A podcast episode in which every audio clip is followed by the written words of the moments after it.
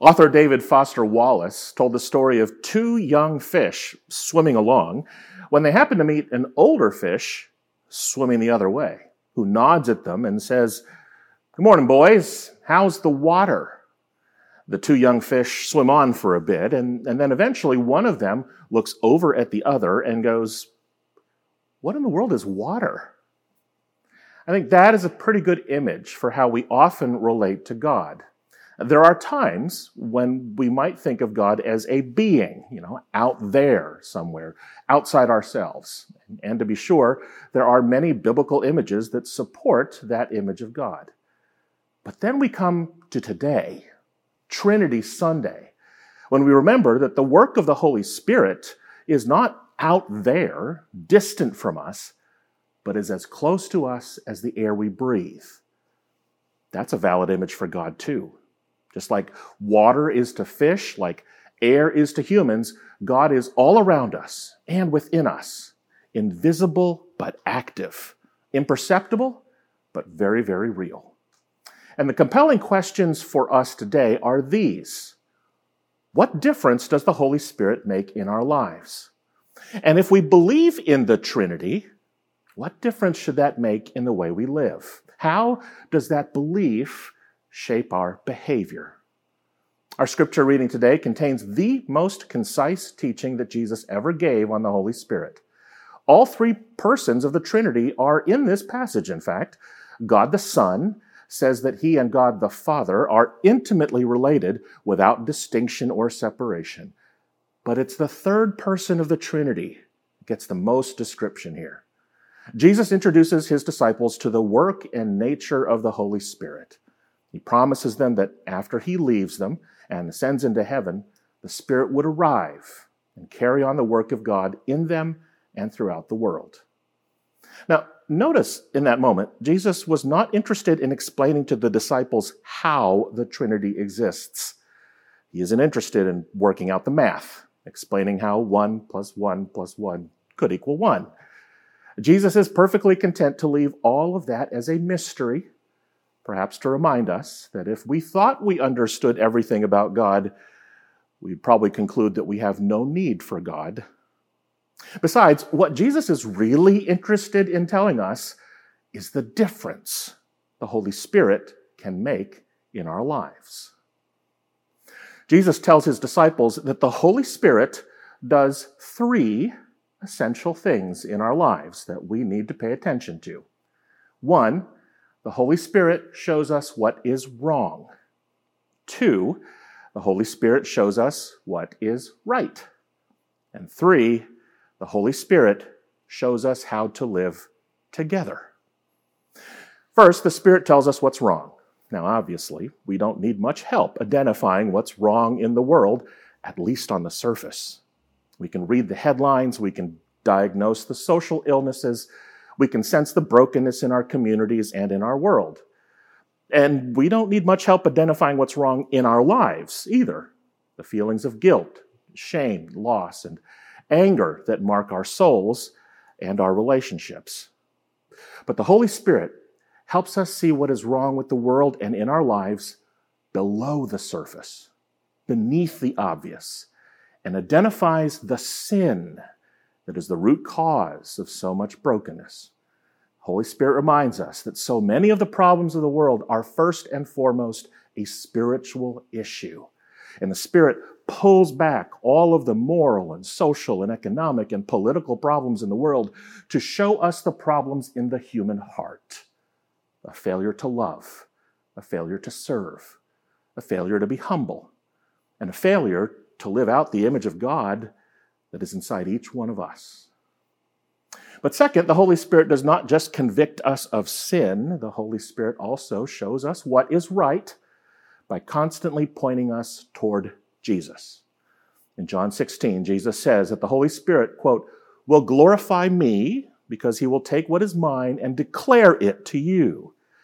The Holy Spirit does not just point out your sin, the Spirit also points you to Jesus.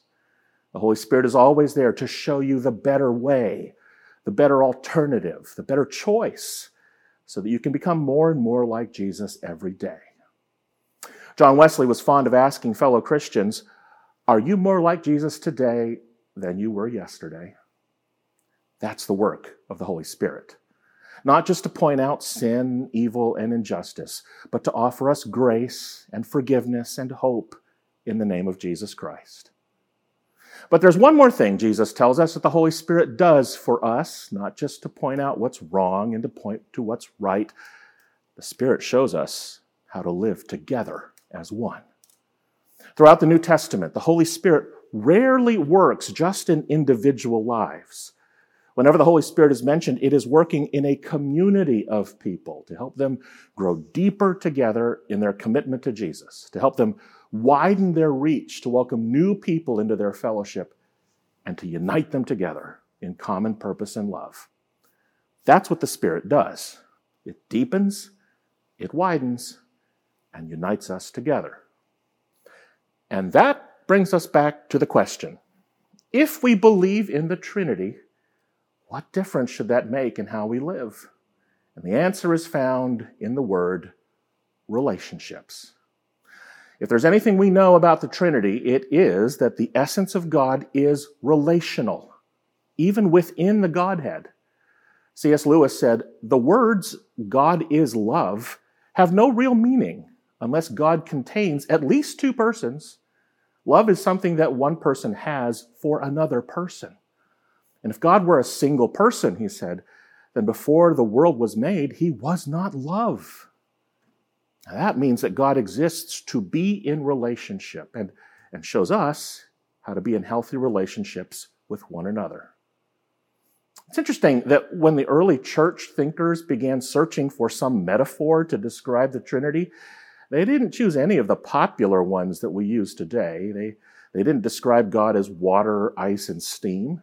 They didn't describe God as an egg or a shamrock. Instead, the most prevalent metaphor in early church history to describe the Trinity was a dance.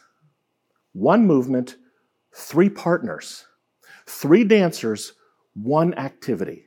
All of them working in perfect sync, following each other's lead to create one unified action of beauty and harmony.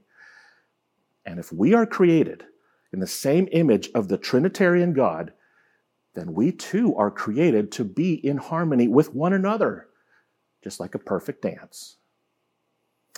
Years ago, living in Cherokee, Iowa, my daughters and I enjoyed being involved in local community theater. The Cherokee Community Theater was a source of great joy for the three of us.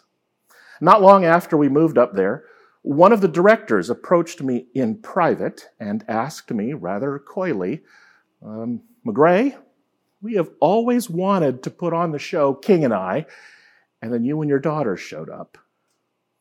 So I was cast in the lead role of King Mongkut without an audition. We spent many months in rehearsal and, and things were going very well. We had finished blocking nearly the entire show. I had most of my lines memorized. I just about had my featured solo down. All that was left was to learn the dance scene. For those of you who have seen Yul Brynner and Deborah Kerr's timeless film, you know that the pinnacle of the musical King and I is King Mongkut and Anna Leonowens' grand, glorious number, Shall We Dance? The king and Anna hold each other close, her, her dress billowing with every spin, his bare feet gliding across the floor. It is, it's the iconic highlight of the whole show. Well, one Tuesday night, we tried out the dance for the first time.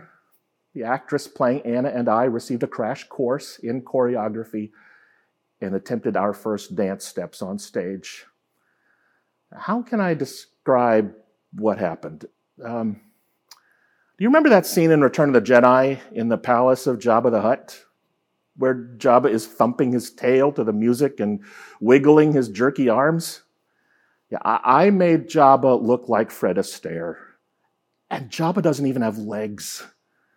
I discovered pretty quickly that I am to dancing what a tree stump is to dancing. The director told me, McGray, if you were a gazelle, the lion would have eaten you by now. It's one thing to believe that the Trinity is a dance, that the three persons of the Godhead are in perfect choreography with one another. But it's quite another to let that belief shape our behavior, to learn to dance in harmony with everyone around us. But if we are made in the image of God, we are designed to be in loving, generous relationships with one another, to learn to dance with each other. But who is there to help us? Who is there to teach us the dance steps with one another? The Holy Spirit. The Spirit helps us to learn to love each other, to learn how to forgive, to learn how to bridge our differences and work together rather than pull us apart. The Spirit shows us what's wrong and shows us what's right, shows us the dance steps we get wrong and which dance steps to try the next time, so that ultimately the Spirit shows us how to dance together. Over time, I did get better on stage. Even two nights later, after our first rehearsal, the dancing did get a little better. Grace told me, Dad, you looked less like a walrus tonight. Thanks, Grace. I guess if my dancing were being graded on the animal kingdom scale, I could go from walrus to maybe manatee and then caribou, kangaroo, dolphin, and hopefully swan. I'm pretty sure I never made it to swan. But come opening night, I was at least able to do this. Now, if I could figure out how to do that on stage without tripping all over myself, how much more can the Holy Spirit teach each of us how to dance in beautiful and healthy relationships with one another? The Holy Spirit is with us, as close to us as water is to a fish, to point out the steps we get wrong, the movements that cause harm, and the Spirit shows us what's right, the steps to take to offer forgiveness and reconciliation and love. And the Holy Spirit shows us how to dance together with one another in the image of a Trinitarian God. Let us pray. God, thank you for your love, which draws us into relationship with you and with one another. Thank you for being our Creator, our Redeemer, and our companion. You made us in your image to reflect your love. So strengthen us each day guide our steps away from sin and, and toward that which is holy, making us one with you and one with each other. In the name of Jesus Christ, we pray. Amen.